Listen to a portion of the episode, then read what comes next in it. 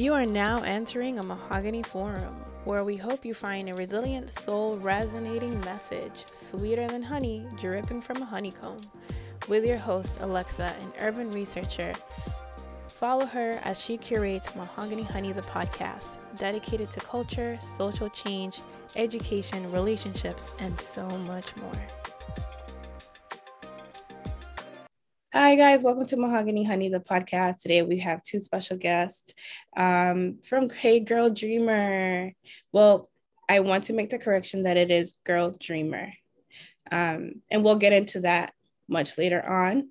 Um, but my two special guests, um, the co owners and owners of Girl Dreamer, Karen and Amna. Hey, ladies. hi. hey, hi. we're saying hello to them, and we're so thankful that they're here with us. And we're going to be talking about everything pretty much that led them up to the point of starting Girl Dreamer and just touching on cross culture and so many different topics, so much more. And I can't wait to jump in. So, ladies, feel free to introduce yourselves. Okay, great. So my name is Amna. Um, I'm 29. As Alexa mentioned, I'm the co-founder of Girl Dreamer, um, and I run it with co-founder Kiran and also BFF. So we we've been best friends for 14 years. So yeah, I'll hand it over to Kiran.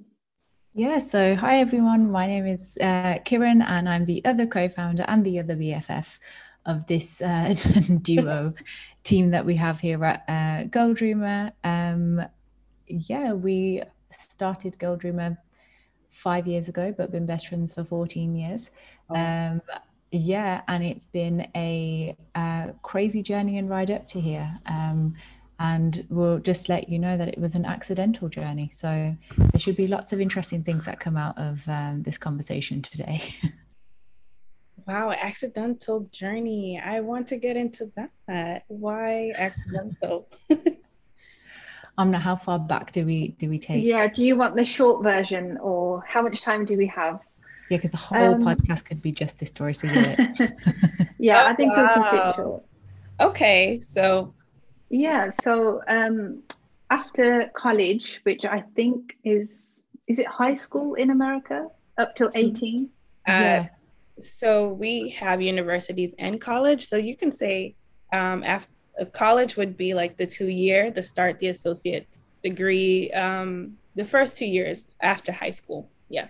Okay. Is that so? Yeah. Ours is college for us is 16 to 18 years old. Is that the same? It would be. I would say okay. it probably would be. Yeah. Right. Because high school okay. ends earlier for you guys, probably. For us, yeah. is up to 18. So, yeah, college. Oh. Mm-hmm. Okay. Great. well, that's good to know. Um, so after school, um, Kiran and I went to college, um, and that's where we met. Actually, we met on the first day. Okay. And um, after college, I um, was well. I was apparently supposed to go to university um, because my parents wanted me to get a degree. and I think in their head, it was like get a degree. Obviously, once you graduate, you're going to get married, and people favor those women who have a degree in well I, I I thought that was crazy because I feel like I could I could get married without a degree. Um, but maybe for them it was different. Um, so I did go to university, but only for one week. And whilst I was there for that one week, I realized this is not the place for me.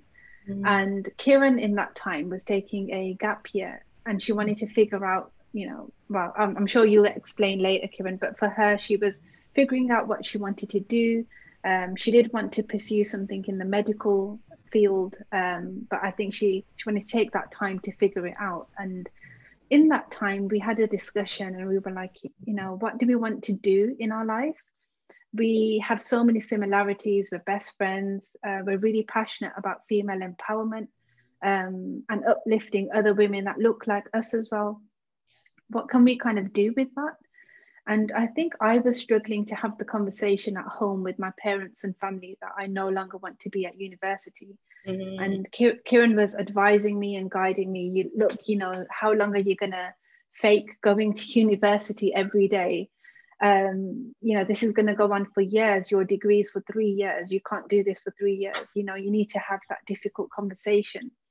And I just felt like I had nowhere to kind of go outside of my friendship with Kiran. Who who could I go to talk to to gain advice? And and I think it was one night in 2012, I think in January, we had a conversation over the phone.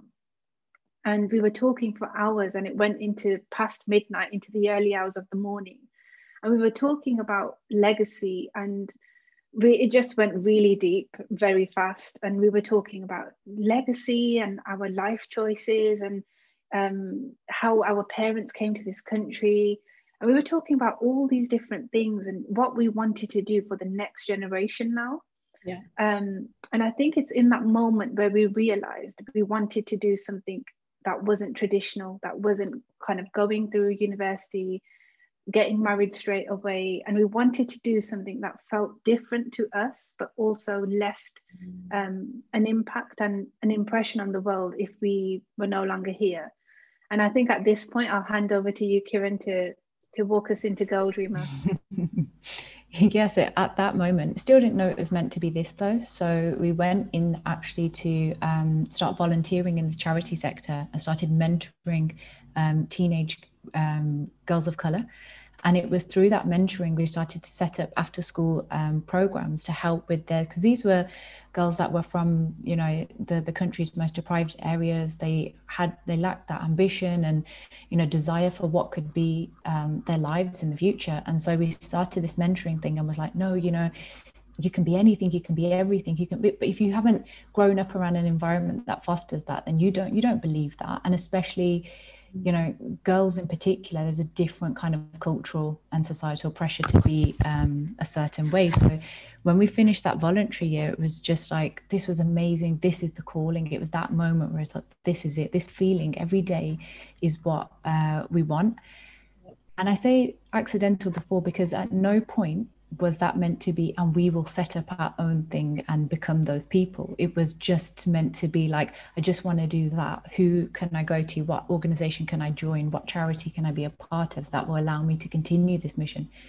But at that point we couldn't find anything in our city or just anywhere around us that was doing that specifically for, for women who look like us and so one day in 2016, we went on the, like the British government, like UK website where you you register a business, and we just registered, and we just put an application form, and it said, "Congratulations, you're now, uh, you know, you now own this company," and we were like, "Great, now what do we do?"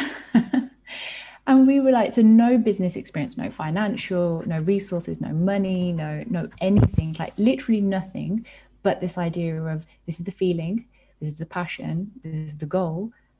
I guess we'll just have to make it up from there. And for the past nearly five years, that's what we've been doing. That sounds like my journey. when I finally like did the LLC like business part, how you're talking about it, and then it was like, congrats. Like I was like, oh my god, I feel like I just maybe gave birth to a business. Like yeah, it definitely feels like that so i just one day you're this and the next you're that and you, you don't quite know how to to kind of i don't know take that in or yeah. understand what that means. How was the feeling? Like how did you feel in the moment? Were you like oh my god. To be honest we didn't do anything with it for the first six months. We kind of registered and then let it sit there. And only about halfway through the first year uh, someone reminded us something about like funding and your your annual accounts. And i was like oh this is real like we have to submit something at the end of the year like okay this is real. So it took six months for us to understand like what we had done. So officially girl dreamer probably didn't start until then. And when we did then we were like oh my god okay this is this is amazing. I think when we got our first bit of funding to run a program and someone like and we had like money in the account yeah then it felt very real. Yeah i think i think kiran you always mention this but we tend to work backwards. So mm in my mind it's like you're supposed to have all these plans ready and in place and then you would go and register a company. But we just registered it and did nothing with it. And then like Kiran mentioned six months later realized actually things are expected from us um, in in six months time and we didn't have anything in place. So I think then it became very real. Okay we're actually business owners now. We own a company. And Google and YouTube became the other best friends in this equation. And it was a case of let yeah. me just google what that means. Let me make sure i understand yeah. that. Let me watch this video. That those were our you know those were our mentors and, and teachers throughout that journey. And still very much is for me. I don't know about you we're telling the same story here. I know you're telling my story too as we go which is beautiful. I love this. Um so to continue on, I'm very interested, just so the listeners can know what it, what is your cultural background, ethnicity, what do you identify as? Um, I'm I'm British Pakistani, so my parents came here from Pakistan. Um, wow, I think in the '60s. Um, so yeah, I'm British uh, Indian. My parents were actually born here, though. They were born in the same city that I was born and live in. Um, and my grandparents were from India. So they came. So I think, does that make me second generation? I always get the generation confused. But yeah, um, yeah, so we're British, British, Indian, and British Pakistani. Amazing. And Alexa, what I haven't asked you actually, what what is your Yes, I'm Dominican. So Dominican ah. American. Oh. Yes. Well, I guess to say it backwards, similar to Amna, American Dominican, because I was born here. I was actually born here, but my parents are Dominican. They're from the Dominican Republic and they immigrated here. And I would be first generation. Oh. Yeah. Ah. That's so cool. I don't think I've ever met a Dominican person. Nor me. No, so thank you for this call. yes, absolutely. Are there any Dominicans in London? Now I'm wondering. I, I or feel like in England. Yeah, I, I feel like in London there would be. In Birmingham, I, I I've never come across anyone. I've never met anyone in. So, the second largest city, Birmingham is a pretty big multicultural city. But from, if I think of my schooling and, and just work history, I don't think I've ever met someone from that part of the world, like any. Uh, so yeah, so I think once I went to America, I met someone who's Puerto Rican. Now you're Dominican. I'm like, it's growing. I'm finally meeting them, but not here. I have to go to America to meet. yeah, amazing. So um, similar to Puerto Rico, we are a Caribbean um, island. We're also a Caribbean island um, that was colonized by the Spaniards. So we speak Spanish. Yeah. Oh, that's so interesting. I'm going to make sure I save some of those questions for the end because then we're going to get into a whole conversation about uh, culture. And then I'm going to start asking about food. And then, yeah, it's going to go in a different direction. Listen, I'm here for it. We can even have a part two. I'm here for it all. this is what I love to do. And so, because, you know, the listeners um, want to know, and I also want to know what led you uh, to begin Girl Dreamer. What led you guys to um, initiate it as as a business or a brand? Yeah, I think what Amna was saying about that kind of natural journey of of trying to find out what that purpose and passion and, and you know legacy should be when we finished volunteering in the, the charity sector and actually we volunteered for um, a youth and education charity that was started in America and then they brought it over to to England and then we we stayed there for a bit. And it was during that kind of period when we were thinking about okay where what's next? What comes next? It was like it's got to be something that captures this but because it doesn't exist we might have to be the ones to create it. And if we can help and support other young women of color who are having this journey of trying to navigate things like purpose and passion.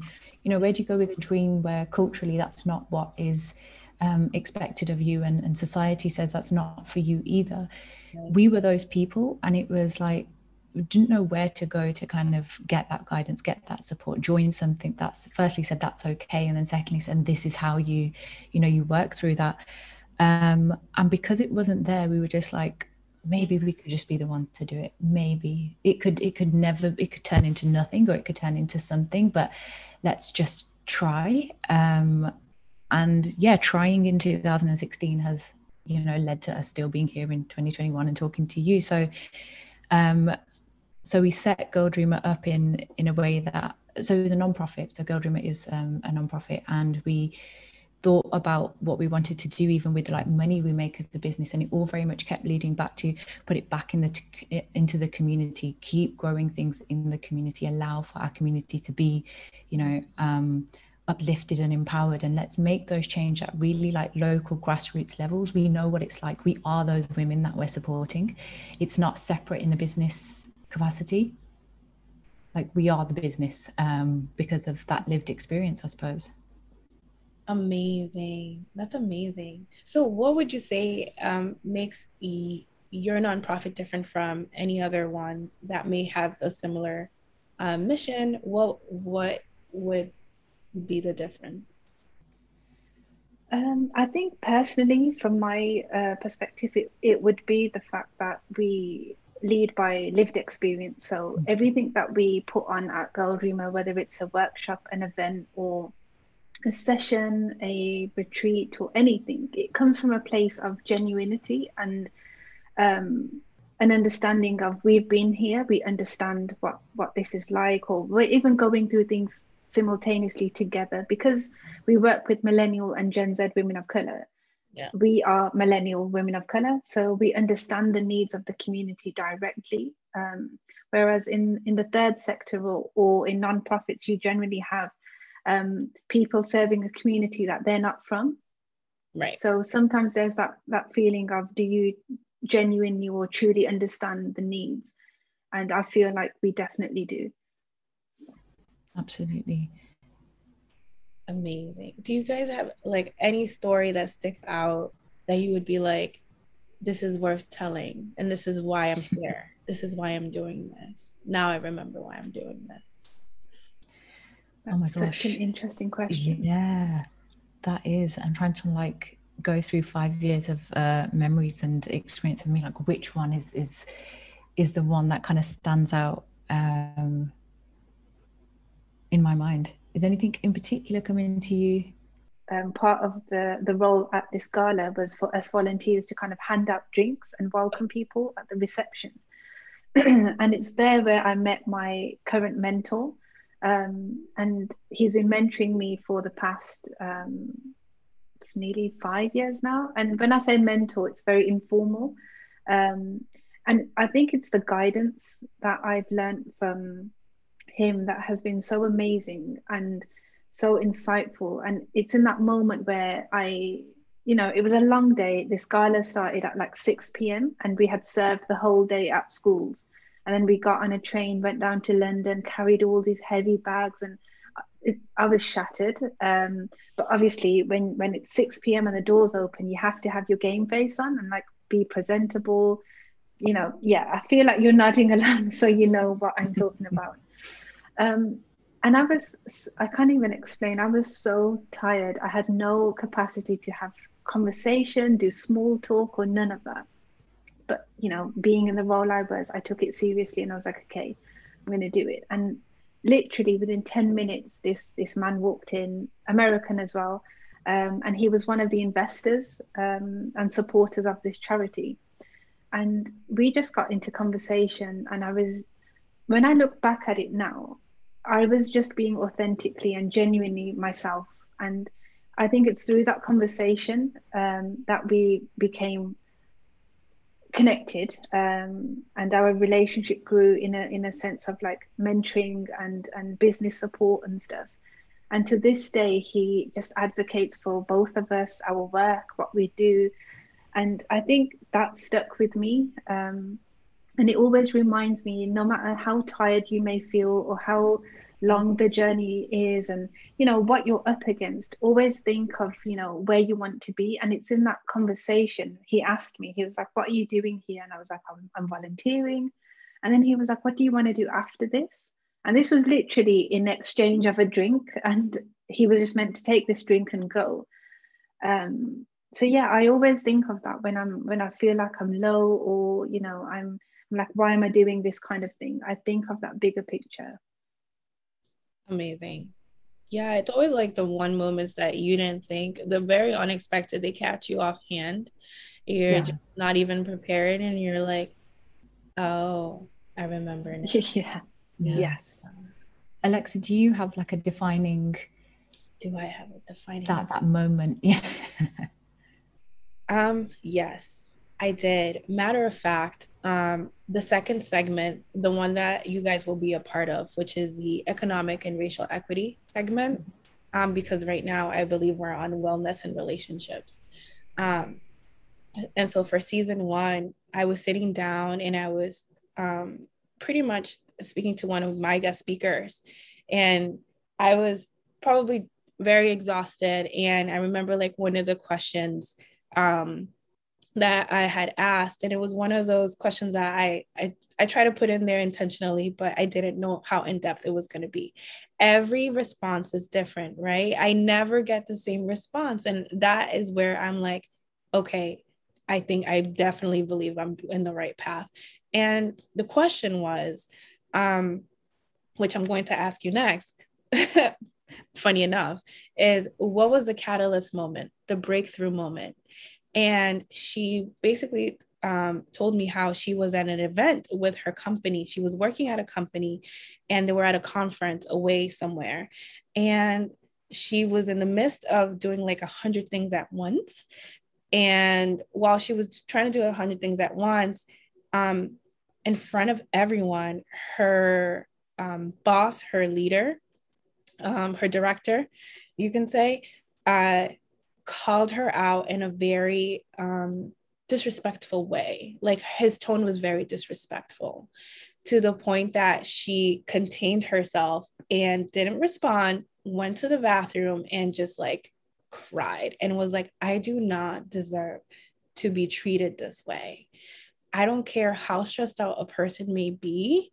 Like, I do not deserve to be like regarded in any way, shape, or form like this. I've had it. Like, I, that was like her catalyst moment, right? And for me, my catalyst moment was um, not being heard at work, especially when it came to ethical matters. There was like something very, uh, that was, that went against my values at my last job, where I was like, you know, they're really not respecting me as a person. And I think that it trickles down and eventually shows. And I was like, if I, and I, it, it, will trickle down to the people that you're serving. Right. And so when I felt that way, I had to step away because I felt like I wasn't being heard. I wasn't being seen. And if I'm not being heard or seen, that's where I'm like, okay, yeah. it's going to trickle down to the people I'm serving eventually. And I don't want the people that I'm serving, especially that deserve to be the yeah. most, like, you know, to be heard and seen. And we don't think about it often at times, but the way that our directors lead us um, is how we lead others. Um, and so, yeah, what were your breakthrough moments? Hopefully, it wasn't similar to mine, but no, I can definitely see it you know, in that that moment comes where you just say, you know, no, this this isn't it. This isn't this isn't for me, and that's not how I want things to be. Like you did, like those are such powerful moments because it's it reminds you like you decided to choose you, um, and I think for me, um, there was like two types of one. One was like at the very early um, stages of of Girl Dreamer, like just um, around that time and, and before, was like Amna said, I was meant to go into something medical, and I was meant to be um, on one side of my family. I was going to be like the first girl to go to university, um, and you know, and I had the apparent brains, and I was meant to, you know, make a whole generation and um, proud as as you do. And for me, at the very last minute, and I mean you know had my results and stuff in the summer and then i was meant to like start to then just say no that's not what i want to do was a huge like deal um, and not one that's taken lightly because it's like you know in our culture as well if you give you know girls freedom and you allow them to have these choices and stuff it's it's that danger of then they're going to go against the grain. And I don't know if in similar in your culture, but we our culture doesn't necessarily celebrate going against the grain. Um, you want to stick within a well-respected career, and you need to, you know, make sure you're you're holding your whole community on your back, and you don't, yeah, you, you're you're representing everyone, not just your yourself. And so the decision not to do it and I remember like my my parents were they were okay with it. Um, thankfully, like I've got a really supportive immediate family. But like I said, we're part of a community, and they they have siblings, and I have grandparents, and they don't see this stuff in the the, the same way. So I remember going to um, a wedding, and um, everyone was really excited to know what I was going to do, and like they were like ready to be like, "I'm so proud of you."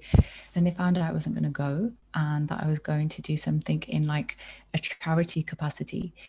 And I don't know, for them, it, it, must have felt like they thought I was going to be a charity case now. And I was like, no, I am not charity. I am going to do. But if you go from that to that, and it was just this disappointment, and it was this kind of looking at my parents and going almost like, where did you go wrong? Mm-hmm. Um, this is why we don't give girls that. We think we shouldn't give them that level of, of like freedom and, and power because this is what can happen. Like it, it could have gone so well. Like look now. And I think at that moment I was like, no, I'm I'm gonna take what that moment and I could feel it for my parents and I was just like, I'm gonna make them so proud and I'm gonna make every prove all those people are so wrong um, and show what you know girls from my background um, whether it's you know freedom related thing whether it's a cultural thing whatever that that thing is that tells us we're not supposed to be here i'm going to do it. And then i'm going to go back to someone's wedding one day it won't be mine i'll go to someone else's. When i go to a family function and i'm going to say to them when they say what do you do? I'm going to proudly say you know i'm a social entrepreneur i run a non-profit i think and if they don't understand what those words mean because they don't a lot of them are you know my relatives are, are from india they haven't heard words like this before and i'm going to confidently and proudly say, This is what I do, this is who I help, this is the impact I've had on the world. Um, and after the pandemic, I'm, I'm, waiting for those moments to come so I can go back to everybody's party and tell them um, just who I am and how right my parents were for for kind of having my back. Oh, um, following Kiran's one, um, I feel like there's many negative ones, uh, not negative ones, but I feel like there's ones where there's a definite struggle um, but there's some great positive kind of breakthrough moments as well. Um, so I'll kind of give you one that's in the middle.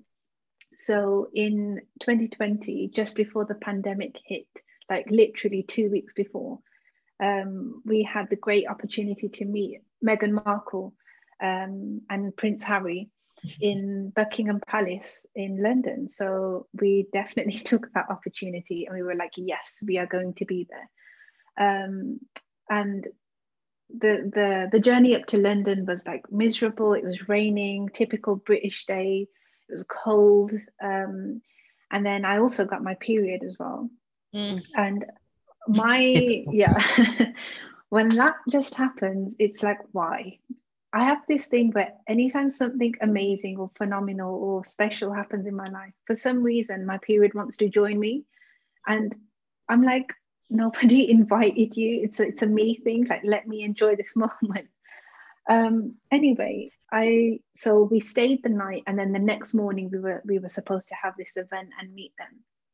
So i was in excruciating pain um and i and i have like very difficult periods sometimes as well so again in excruciating pain putting on that game face um getting ready in the morning and you know you're only going to meet the prince and princess like so you have to come correct. So again, it was very cold and I'm allergic to the cold as well. I always need it to be very hot, warm, sunny. That's when I feel like I'm thriving. But it mm. was the beginning of March, so that was not going to happen. Um, and yeah, so I'm sitting there with Meghan Markle, like just shook her hand, and I'm, I'm casually just one person away from her, talking to her face to face and it's just in that moment where I realized, by the way, my, my hands were sweating, I had dry mouth, I was so nervous, and it was managing all those like um, sensory uh, feelings as well and the emotions going with it like oh my god oh my god oh my god oh my god i'm sitting here right now. Um, and then trying to act cool as well because you can't act how you're feeling because then i would be like a hot mess on the floor um, and it's it was in that feeling where I just remembered everything it took for me to be in this room right now. Yeah. Um, culturally, societally, um, personally, professionally, every single every single thing I, I almost realized even ancestrally like what mm. my great grandparents and nans and grandmas had to go through. My parents had to come to this country and all the hardships that they faced for me to kind of sit in Buckingham Palace and casually have a conversation with amazing other young people. And of course, mentioning um, Harry and Meghan as well. And I just thought to myself there and then, if at any moment I ever wanted to give up on this journey, and there have been many moments where I felt like I can't do this anymore, I need to throw in the towel. I don't have any ment- mental capacity left. I don't have physical energy to wake up and turn up to work today because I just feel depleted and drained. I felt like this is the moment where I'm going to remember forever every time it gets hard yeah. to refer back to this moment and remember that you made it and where I grew up in Birmingham, and I know I live in the UK, and for my cousins in Pakistan, for them that's like I've won the lottery to live in a in such a uh, a great part of the world.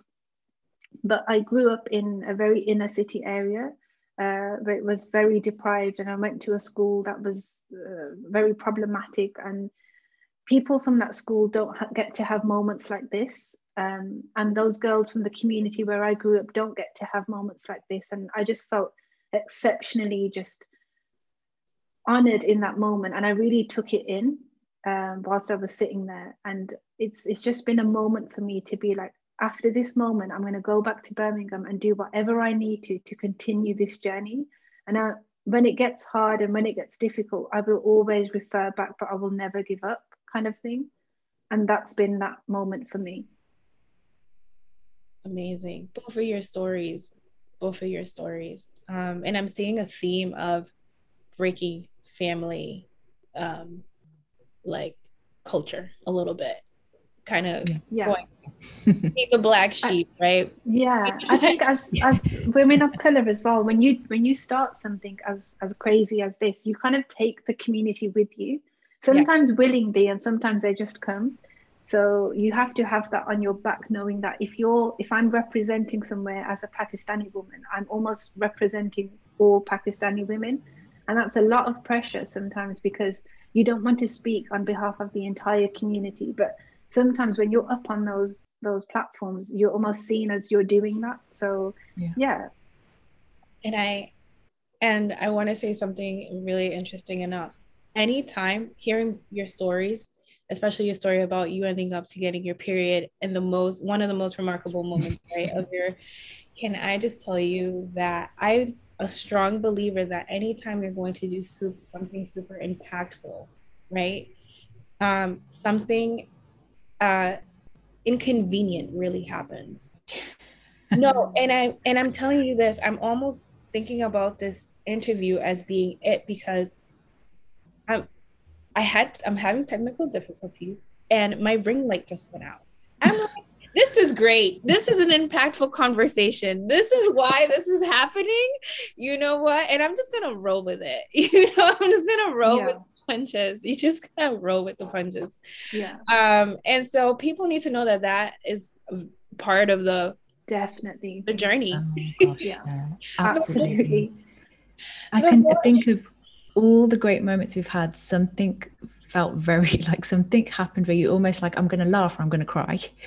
Um, and it, it's those moments. And like you said, then you end up having the best time or there's a great turning point or something. But it rarely ever happens in this really pretty, like way like you know you wake up and you stretch and you feel great and the sunshine it's not that it will usually be the gloomiest day or you know you'll have to do like a the photo shoot of your life and then you'll wake up and something on your skin breaks. It's always those things. Mm-hmm. um, but i think like you both said like if you just keep going and just keep trusting that process what comes of it is like beyond what you could have, have hoped for. And i suppose it's just where you place the focus. Like i'm not placed it like when we were with Meghan Markle it was that this is historic. She's a woman of color here. She's representing. It's never been that way before.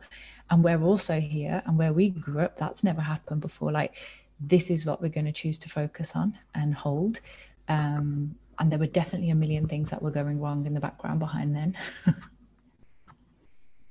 Very much so. Don't to- worry about the ring light alexa. Yeah. you still look great. You've got that natural light coming in from there. It's amazing it's actually really gloomy outside. So I'm I'm glad that whatever's coming through is is there. I appreciate it for what it is right now.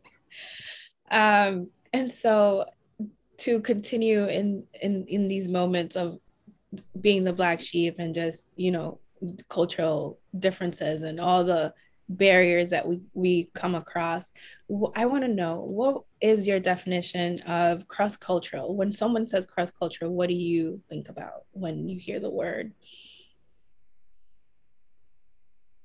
I feel like is it like the fusion of cultures, like living in or being in a, a situation, a, an environment or place where it's it's multi-diverse, like there's so many different people. Yeah. What do you think, Kiran?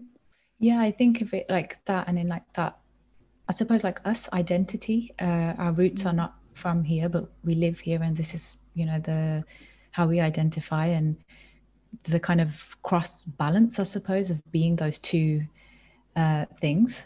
Um, that's how I think I, I see it. Alexa, what about you? How do you? Yeah, um, for me is pretty much collaborating, uniting, bridging. Being the liaison between um, specifically women of color for me. Yeah. Um, so that's that's where I I reference it, reference it and and I when I found you guys and I came across your page and it was so funny. I think I shared the story with Amna.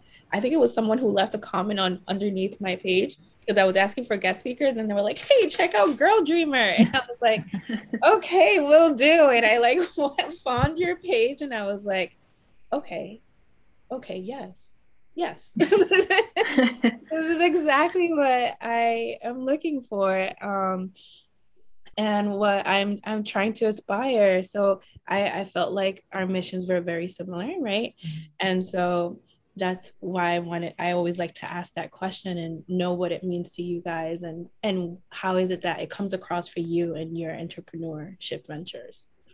Yeah, that's a really interesting one actually because I think there's a there's a danger with I think business and entrepreneurship when you, when you're starting to like assimilate and you really want to so for us at the beginning especially it was trying to to be the version of you know a business owner that you think you're supposed to be.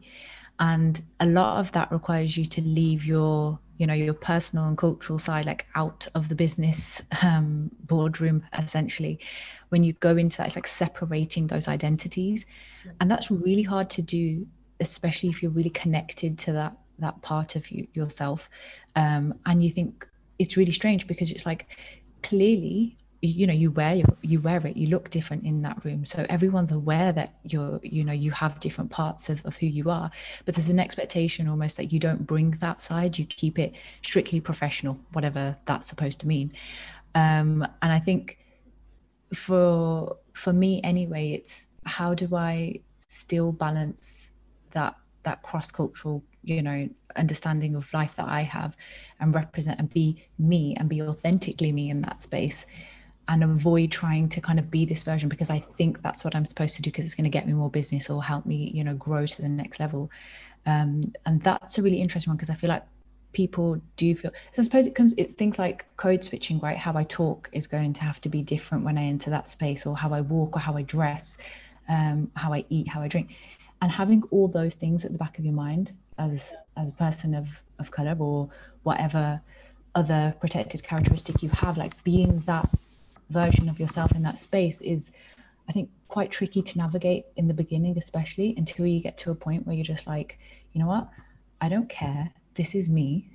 Um i'm going to bring me um and yeah i'm going to accept all of me in these spaces. And i think when you do that it's a really powerful shift. Um what do you think Amna? yeah i think as you as you were talking i was going to say you know when you said you get to a point where it's like i don't care now mm. i'm thinking about it i'm thinking maybe you can only say that after you've become a little bit established at least because yeah, in the yeah. very early days if you come in with a this is who i am i don't care you're still dealing and operating in a world that does care. Mm. So very easily and quickly you can get shunned away. But I think definitely 100% what you said, I agree. um, from everything being at networking events and there's just alcohol to drink and you don't drink alcohol and then people are like why don't you drink alcohol? Um, and all those difficult questions um, and also once alexa kiran and i were at a networking event and i, I thought i'm going to do an experiment today. Because nobody was coming up to us and talking to us because we didn't have a drink in our hand oh, wow. so then I was like, and I had a J2O, and I think Kiran, you had a Coke in your hand.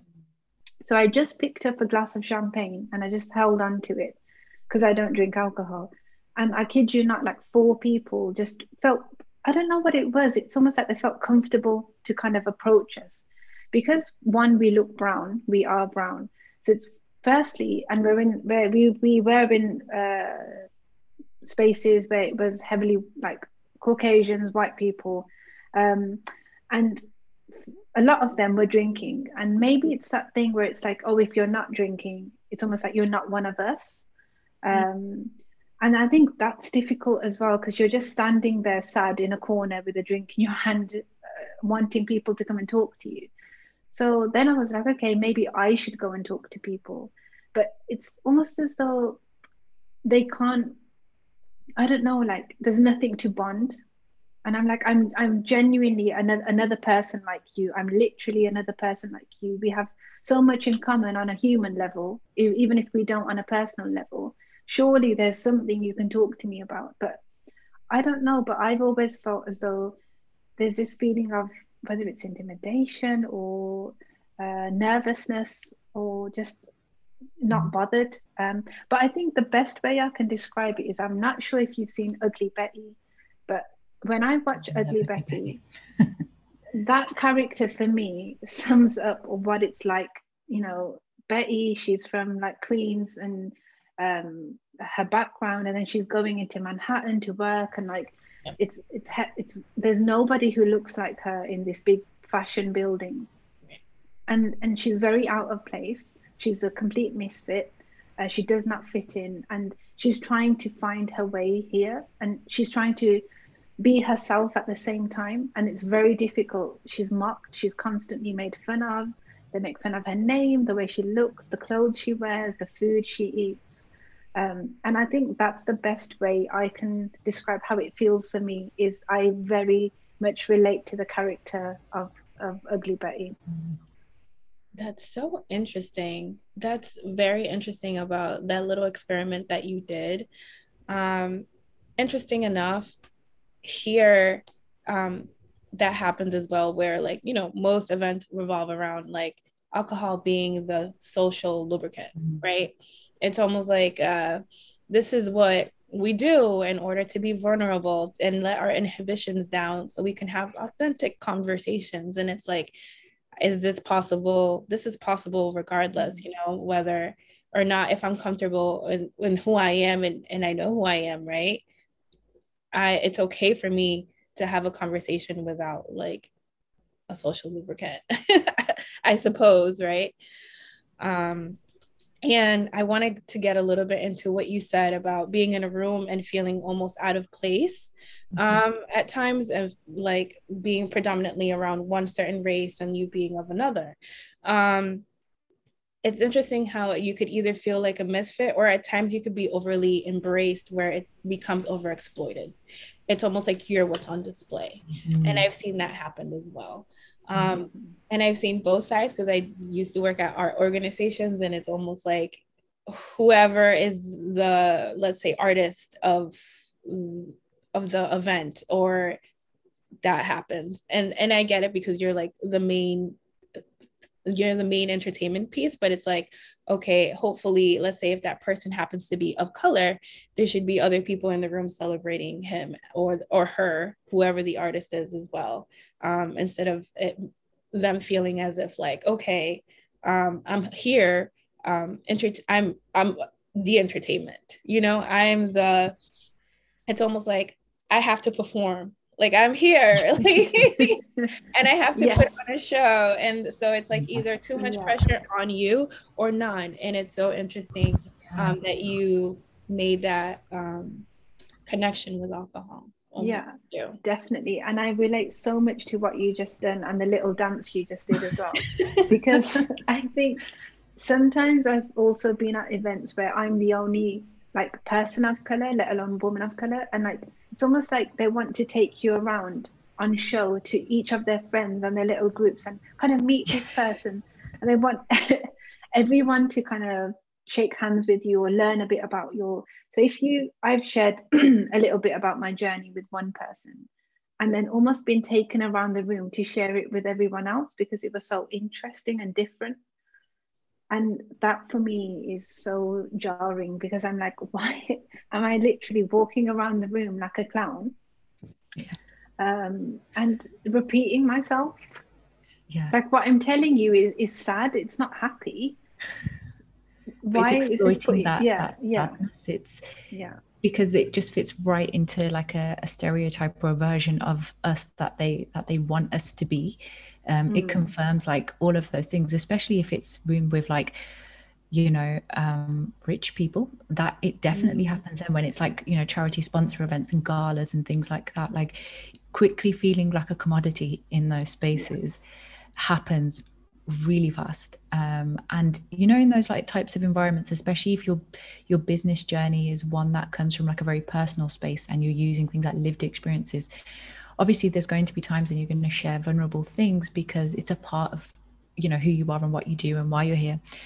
But it's that balance between that being and you saying that from a place of power from like you like i'm choosing to share this because i want to. You making me go around the room to tell all your rich friends my sad life story is not the power's not with me then um, and i'm not choosing to do that. And i think that can be difficult um, and especially in your beginning stages because you do want people to invest in you and sponsor you and you know work with you. So you're just like oh i don't want to be difficult whatever that means. But equally i'm not that comfortable telling a random room of 100 people you know that that moment unless i want to um but yeah that that line gets very blurred very quickly mm. i think i found the highlighting moment of this unintentionally see um no but it is it's it's very it feels it could be par- predatory, I guess. Mm, yes. Um, if if overdone. Um, and not in a genuine way. But if it's done obviously in a genuine way where people genuinely want to get to know you or not, it's like, hey, it's okay. We don't we can have this conversation without feeling like we have to like have a drink or having to like force a conversation on, you know, like hopefully it happens organically as a as a as we're here um, enjoying ourselves and getting to know each other. So yes, being mindful of that. Um, and with that in mind, because you never want to make sure that you stray away from your mission too. Being mindful of these spaces and making sure that like, hey, are is my message coming across of my mission, um, and the services that we do, and so that as well. So when you go into these spaces, what is it that you guys are want to make sure that it comes across and conveys. Mm-hmm. I think when we're in those spaces, like we make it very clear that, you know, so we explain the mission, we say, you know, we support the personal and professional development of young women of color. We're trying to tackle social inequality, trying to help them pursue their dreams. And it's what you said, it's like keeping that that kind of mission so strongly in mind that even if a conversation happens and you feel like, oh, let me just kind of stray off into that way, because it's how that person perceives you and the direction they want you to go in, it might not always be best for you. And it's like holding that thing and saying, it's almost like having your points right. This is what we're trying to do. We're trying to build better representation in this. We're trying to see that women of color become this. So it's like keeping your, you know, your your key performance indicators or your impact goals or your mm. your missions and values all in your head whilst trying to talk to all these different people and you know people potentially wanting to to support you or understand you but they can be doing it from their perception or like um their version of you. And so when i think for me especially when i'm in those spaces i'm like okay don't let yourself get carried away. Remember why we're here allow yourself to remain in that position of of truth and of power like hold your own um, you can you can do it in that space Um, and I always remind myself of that when when we're there because it's really easy to to kind of just get I don't know get a bit caught up in the the hype of it all. Yeah. And so what are some of the great things you would say that you guys are doing right now that you genuinely would want people to know like hey um this is what we're doing right now and this is like so important to us I think at the moment where we are focusing heavily about being in the situation that we're in with COVID and just mm. the, the whole world is experiencing the same thing. Um, we're trying to adapt to it as fast and as efficient as possible without losing that quality of our work. So with our work, we we do tend to have initiatives and programs that um, originally ran in person. Yeah. And we like to really create a vibe and a feeling when we have our women of color come together. Whether that's an event or a session or a workshop, we want it to be the best feeling. So when they leave, when they walk out, they're feeling uplifted, they're feeling inspired, and they're feeling like oh my God, I just spent the best two hours of my life here at Girl Dreamer.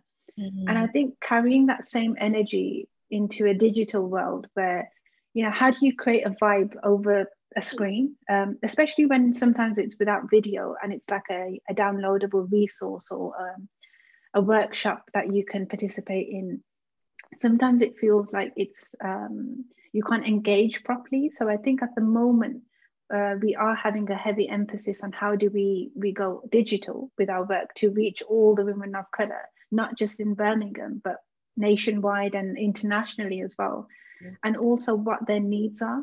Um, uh, keeping it relevant as well with their like uh, with being in a pandemic and the situation of people losing their jobs and all sorts how do we stay relevant yeah. right Kiran am I mm. am I yeah mm. and kind of taking the collective learning of what we've done over five years and how differently it's it's gone and the journey it's taken and led us to here. Yeah. one thing we realized when the pandemic happened that the kind of overarching things that we talk about or are trying to support with they they do go beyond our country. It is true for women of color everywhere. And like at the moment our programs do have uh, women from like up to 10 different countries on them at all times. And, and that feeling of like this is this is everywhere. This is when we can really do something with this. So at the moment we're trying to create girl dreamer to be this always accessible always there kind of space. It doesn't matter like where you're from or or what time it is or where you are in your journey there's something here for you as a woman of color. And whether that's directly speaking to your professional development directly speaking to the the kind of personal side of you or if it's directly speaking to your need for community at this time we're building those kind of three key things into something that should launch soon and be really really special. And from what we've done research wise there's nothing like it that exists in the world yet for women of color. So if you know we can continue to build on this platform and it's taken us you know through throughout the pandemic to really hone in on what that looks like and what we want it to do. But there should be a pretty cool digital um, platform created by us that if you're a young woman of color and you're looking for those three things i mentioned then that should definitely be the space um, and the place for you. And i'm just like shamelessly just plugging that in and letting that seep into everyone's mind now. Yeah, we'll definitely keep you updated as we we go along. No, it already sounds amazing because funny enough, you guys are my first international interview. Oh, oh really? So cool. Yes. I feel extra special now. I know, I feel honored. You guys are. So this is amazing. This feels amazing. And it and I think that you guys are manifesting even without it being um intentional so yeah. Oh it, i feel like you're what you're trying to create is also um pouring in pouring into others without you noticing. Mm-hmm. so the fact that i found you in itself yeah. would you say serendipity? I don't know. I love serendipity yeah. That's yeah. exactly what we call this moment. Um so i love it. I really do love it um, would you say it would be one of your strengths? And what are some of your strengths? But I, I think that's probably I would say. As in what are girl dreamers strengths or yeah. Yeah. Interesting question. Um, I think one thing, uh, Kiran, feel free to chime in here as well. I, I like the fact that we are by the community for the community. Yeah. Um, again, I mentioned earlier, being women of color, leading for women of color. I really like that fact uh, and that and that aspect of Girl Dreamer because personally, I feel like I really understand the needs of, of our community. And even when I don't, I'm actively listening and prepared to understand what those needs are. Um, because from some angle or some point, I've, I can understand um, the kind of united struggle that we have or um, the, the different cultures we derive from or, you know, who what makes us who we are. Um, and I feel like we're very willing in that in that aspect to to ensure that those needs are met. Yeah. In fact, our um, so we're heavily steered by our um, advisory board, and that is made up of women of color from all around the world, like all women of color board. And yeah, so our work in our community, and that helps us to also get out of our own potential echo chamber. You know, we are constantly doing and being in this one way, and, and where to so we try to make sure that it's not just from us personally like girl dream mm. is collectively um, something and so we do rely on our community to feed that yeah all that's kind of changes and, and cultures and ideas and things that go beyond us and feed that back into us. Because i think one strength we have is that and i know it sounds really simple is that we are an organization. A lot of people who do what we do are amazing you know platforms or unofficial kind of community groups.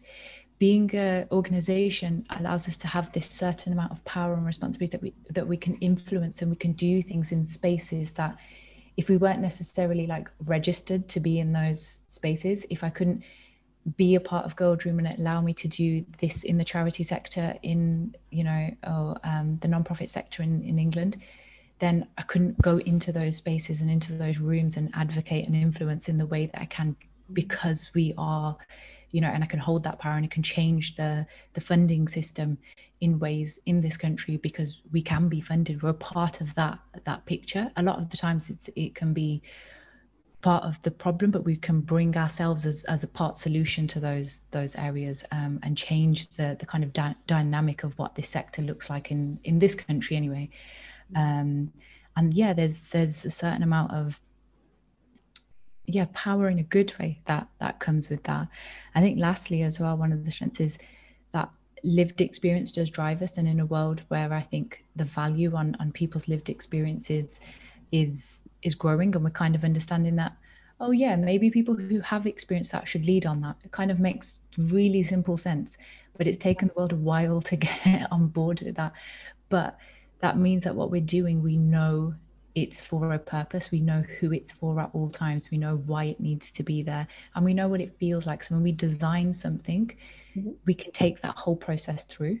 We're not just outcome focused um, because we know from start to finish what that's like. And so we can bring those kind of unique, more tailored um, nuances into our work.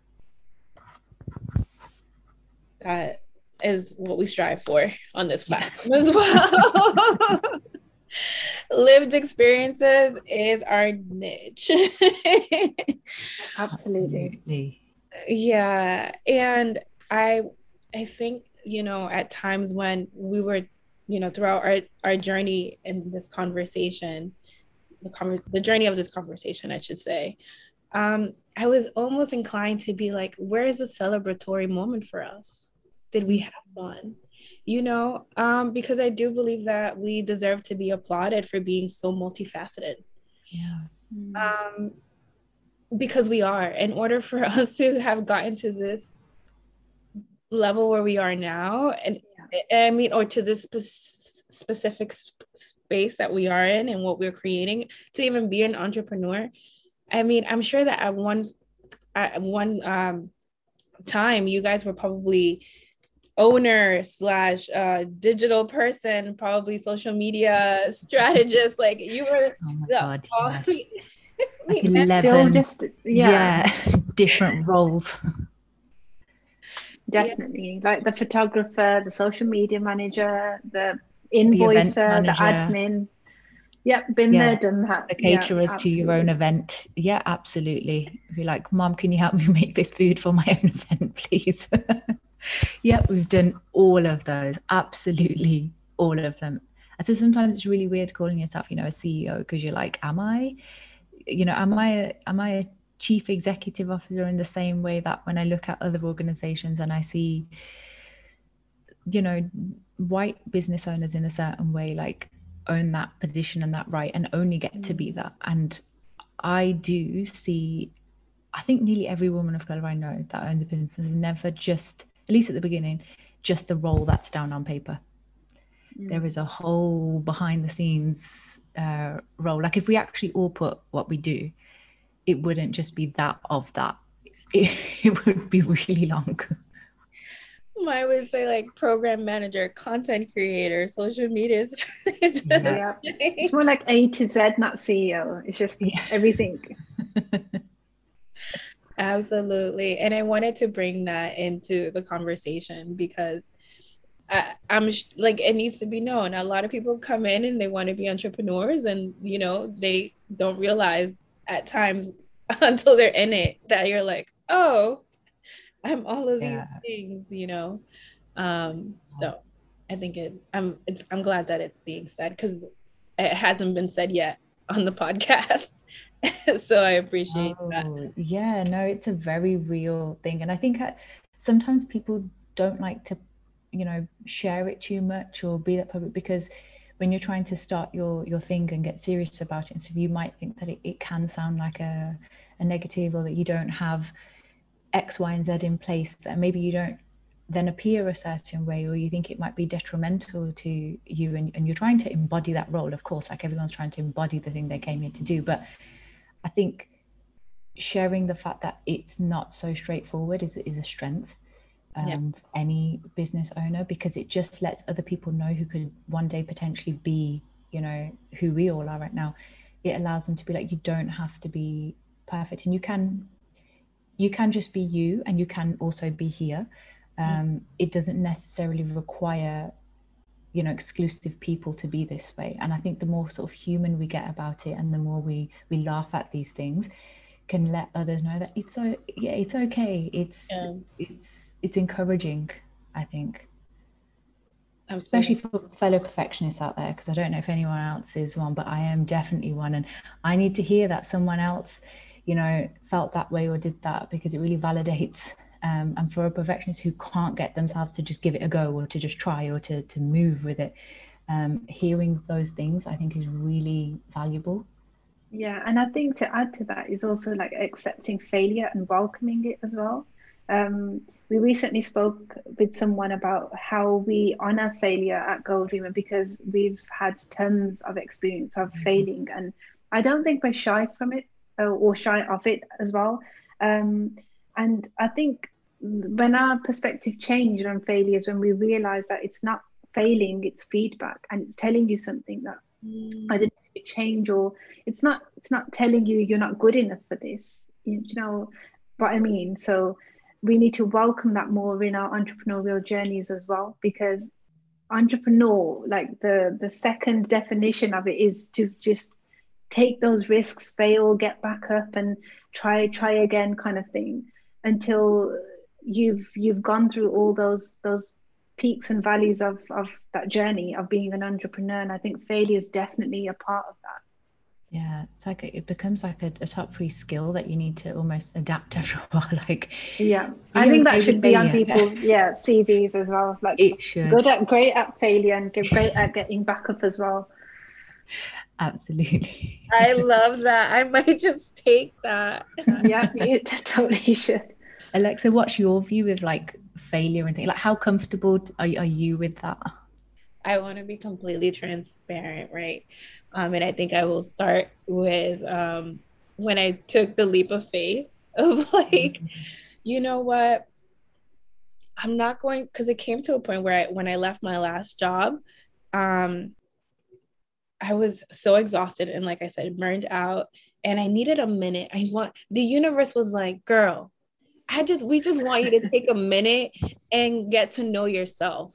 But I was like, but but I don't wanna. I need the next paycheck. Like, I need to survive. Like my family, I have my ancestry yeah. on my back. Like I have my community on my back. And the universe just kept being like, this is me. And the universe was like, yeah. yeah. In in words of Kendrick Lamar, sit down, be humble. like you said it best. Literally. And so I had to sit with myself, and that was major for me because that was mm. the first time I had to sit with myself. And I was like, Who are you? Who wow. is this 28 year old? I don't even, how did you get here? How did we get here? Is this even what you want to do? Like, Mm. And it sounds so cliche. I get it. Like I and for some people who've got have been down this road and path, but for me, it was new and it's always going to be new for you. And I think that people, I think we need to give ourselves a little bit more empathy on that end, that it's always going to be new for you, even if it was new for someone else and someone else already went through it. That's mm-hmm. them. You need to go through yours. I was yes, like, fuck. hundred percent. That is so important. Hundred percent. So, so important. You can never know what it truly feels like until you experience it firsthand. That firsthand experience it makes all the difference. it really does. Yeah. And so I was there while I was sitting with myself. I was like, okay, so what now? And I remember you asked me in the beginning, um, we were um, speaking before we started recording, you said, you know, what led you into starting the podcast? Mm-hmm. And pretty much so, it was those moments of like sitting with myself, kind of like forcing myself to go a, a, little bit against the grain. I was almost mm-hmm. afraid to even have interviews or even have um, these discussions because I was talking about very raw topics and very real things that were happening to me as I was living in the mm-hmm. moment and I was trying to captivate it as it was happening, you know? And mm. it was almost, I felt like it was too much, if that makes any sense. I felt like it was too raw, it was too real for people to digest. Yeah. Um, but I didn't, I'm happy that I didn't um, stray from it. I, I didn't like decide to be like, no, I'm not going to do that. Um, yeah. Good for you yeah, we're so happy you did too because well, you didn't too because yeah we wouldn't be here having being your first international yeah. call let's just bask in this so you're right and these are the moments the aha moments that i was saying that happened mm-hmm. where you're mm-hmm. like how do you know you are where you're supposed to be yeah mm. so with that said, last question for you guys, because you guys have been so great so far. You know, where would you say you are now in your journey um, with Girl Dreamer? I feel like it's such an interesting point in the journey now because we've almost come out of startup phase and we're now in scale up phase. And I think making that transition has been so um, nerve wracking in in an in an exciting way. So we've been quite apprehensive actually because it's almost like it's been very difficult, very difficult, very difficult, and then you almost get comfortable, and then it's like success starts coming, and then you get comfortable with this position that you're in and this space that you've created. But then actually the next phase of business forces you to leap over. And then you're thinking hang on a minute. Everything i've just done here is amazing. Like i don't want to kind of exert more energy and jump up to another phase now. But yeah. it's also exciting because it's like what awaits us there. Um, so yeah, it's it's it's weird because there's so many emotions involved and it's almost celebrating everything that's kind of taken us from step day one to five years yeah. and now thinking okay how do the next five years be even better and mm. you know keep bringing in that success for personal reasons, ourselves, for the community? How do we keep growing the community in a holistic way? Um, and also growing our team as well, because from day one, it's just been Kiran and I. And um, then a couple of years in, we brought on someone else just to help us volunteer. Then we managed to pay her. and then we were like okay this sounds great feels great like we we have support uh, we're able to pay her how do we keep like duplicating this and, and having our team grow. And now you know we're in a fortunate enough position to have i think our ninth team member Kiran join us um, last week. Um, so it feels really exciting right now. Um, Kiran what do you think? Yeah absolutely. Like it's it's this point of like Amna said we got comfortable and now we're in this place where we're getting we're kind of getting uncomfortable again to get comfortable again um, mm. because there's, there's a part in your journey where like you figure that out and then like I want to say you kind of just stay in it and not plateau in in a bad way but just in a in a comfortable way and when you're ready to take that next leap it's like all those uncomfortable nervy feary type feelings all over again but this time it's not to like start all over again but it is to start something again yeah and that feeling of, of starting again like i said this the scale up like mm-hmm. where we take girl dreamer now like making this digital uh, transition like having a team and having to like manage mm. that and then again there's like financial implications that come with that yes it's great when you grow but you also have to sustain that growth mm-hmm. and now mm. focusing on sustainability so that girl dreamer is here in another five years we're at that point in our journey where it's like okay this is this is real um in five years will be like a full decade that's crazy to think in in your head when you were just like two best friends who grew up here and you never thought you'd be these people and now you're these people like sometimes you gotta be like oh my god that's so scary like i'm well, I don't know what I'm doing. I'm just so and so from so and so area. Like I'm not qualified to be in this. Yeah, and then I think in that moment you just think I'm going to quit this. I just want to be a low key, get a oh low key God, job right. somewhere. Go and, and, yeah, put a baseball cap on, look down, and just yeah. I don't want and because it, it's exciting and scary all at the same time. And I think we're in that space. We're in that space where we're about to really own this story and we're really about to take this journey in a direction where we've taken all the learnings and we're going to fully steer that ship now. We're not just like part of like you know the the captain's crew. Like we are the captain now. And to take those reins is about to feel very different um, and we can feel it. Every day you kind of wake up and you feel this kind of pressure and excitement in your heart all the time. Yeah. and i say we're there. That's where girl dreamer is it's we're like at pivotal pivotal yeah. Yes. We're just doing the downloading and the installing and the rebooting. And it's about to all happen. I love that. It almost feels like therapy because I, I don't know. No hear me out. Um so funny enough i'm actually like i encourage everyone to anyone who is going through being an entrepreneur or whatever, or just going through any life transitions. Right now, my journey has um, guided me to try out therapy. And when you're in therapy, you're constantly like discussing different and unpacking different parts of yourself. And it's like finally when you're like, oh, I know myself, there's like more. Something happens and you're like, and then there's more. And you're like, oh my goodness, when does this ride ever stop? Where do I get off the train? And it's like, no, you're you you took, yeah you decided to get on the train. Yes. here you are. It's absolutely that. It doesn't stop. You just get better at managing certain like parts of it mm. until there's a new part that you have to learn to manage and, and get better at as well. So, like yeah. you said, it's just like a train ride that never ends. It can temporarily stop at the station, but you're not getting off. You can just breathe for a second when they open the doors, but you're not getting off. And then you gotta go again. So mm. yeah, it's it's like that. Oh my goodness. This conversation has been so like enlightening for me as well because I've been unraveling some things as well too and I never thought that not that I never it always happens. I always say this in every every every interview. I'm like you guys bring out something um and I hope I do the same for you guys of like absolutely. You know?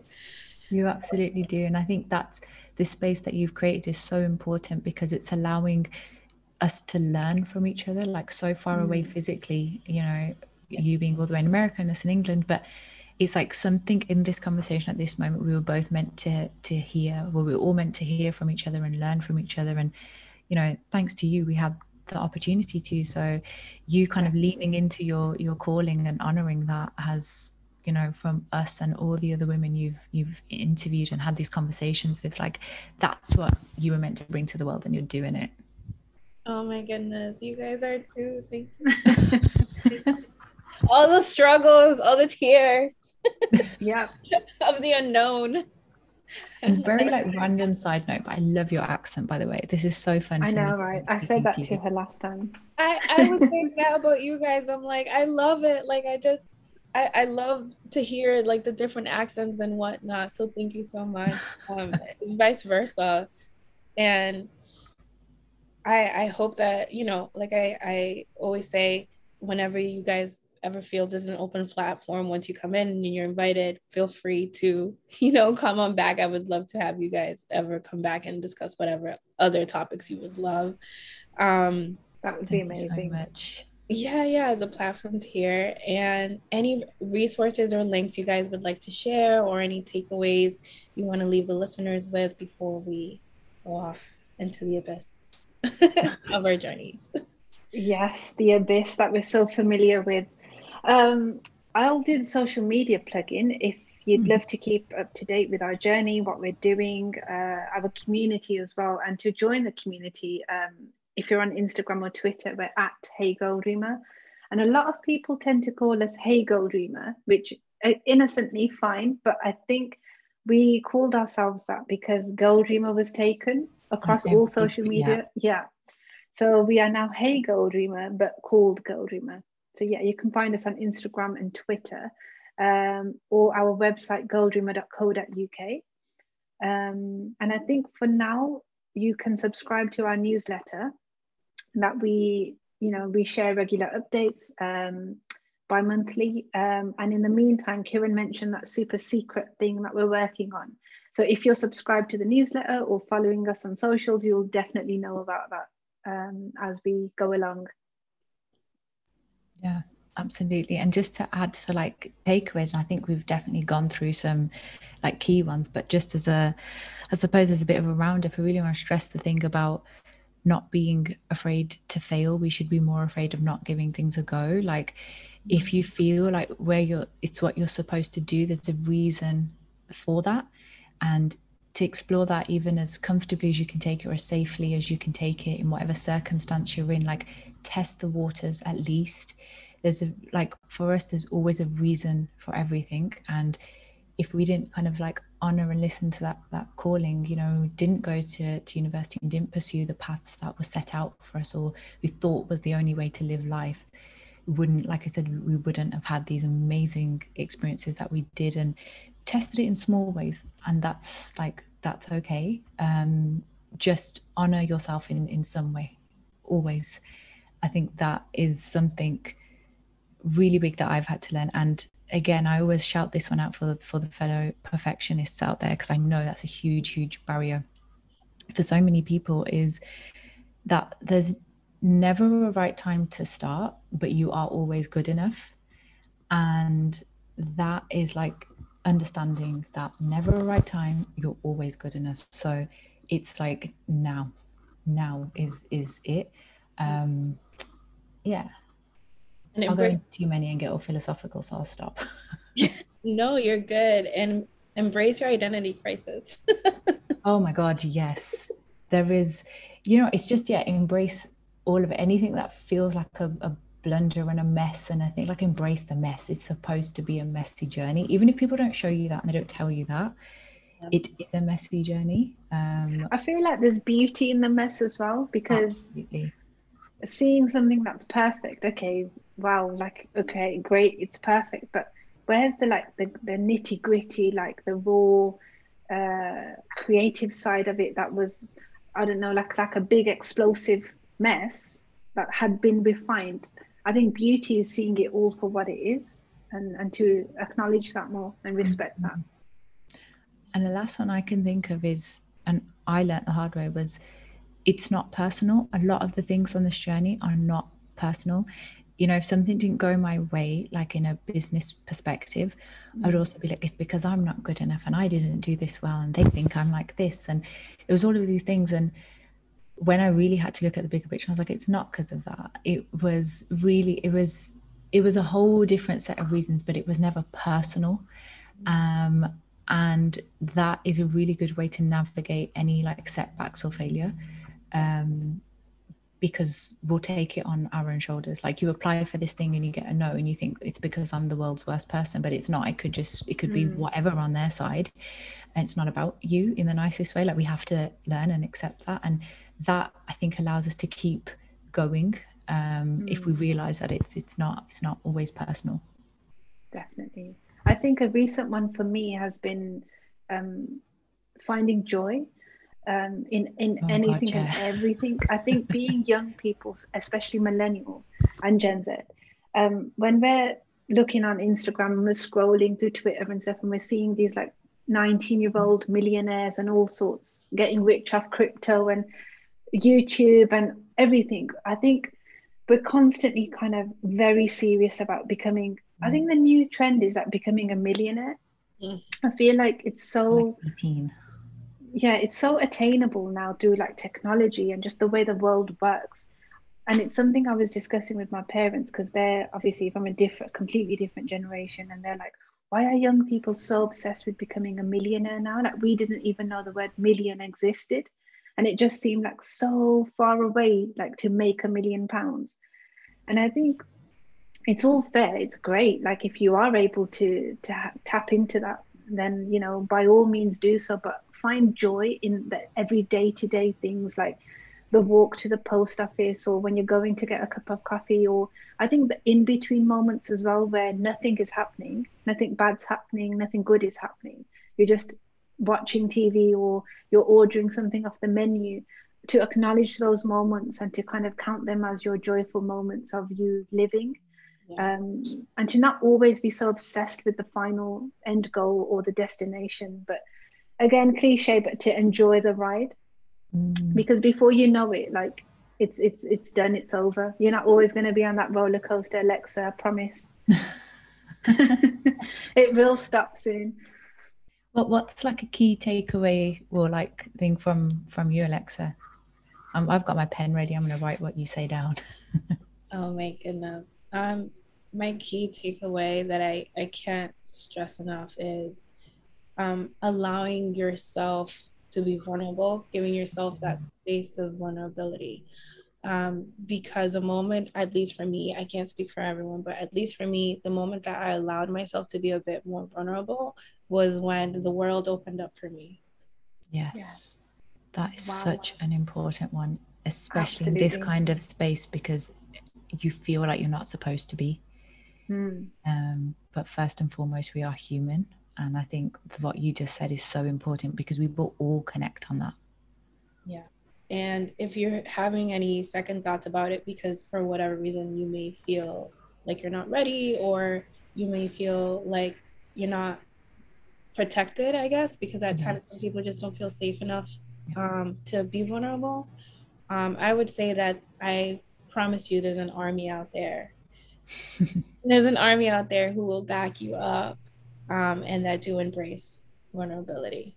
That, yes. That's and I remember the one of the words I told Amna during our discussion was like, if once this episode goes on and whatever comes about, feel free to ask me mm-hmm. questions and you know, this is a safe space because I do not play that. I told her I was like, I am a warrior. I make sure that like my space is protected and that like, yeah, I allow for um anyone to have the freedom of expression or critical thinking.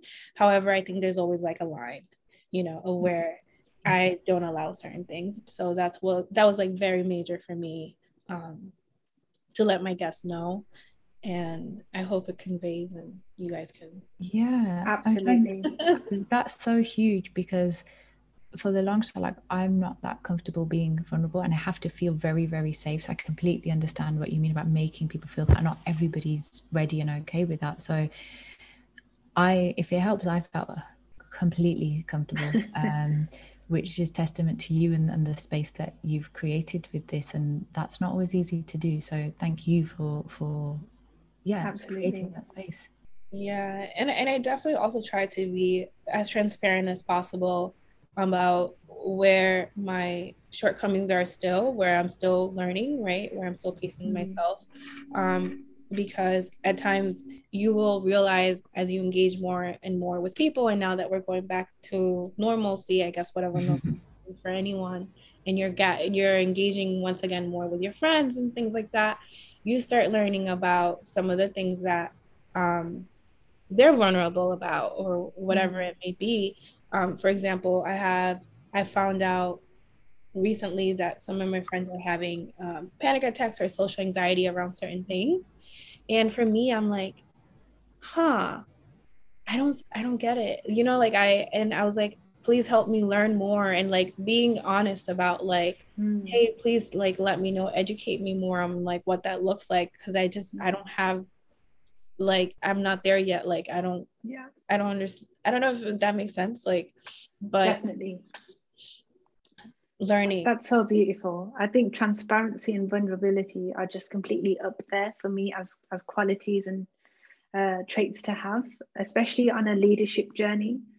Um, for so long you're constantly like putting on different masks to to fit in in different places. And i think that transparency and vulnerability especially for our age group as well is very important with the social media uh, things going on out there the the different types of pressures there are to look a certain way to be have a filtered emotional state or a filtered physical state is is quite problematic and i think again transparency and vulnerability definite key uh, things to have. Well, ladies, we're ready to wrap it up. it's been amazing. Please remember to rate, review, subscribe before you go. Until next time.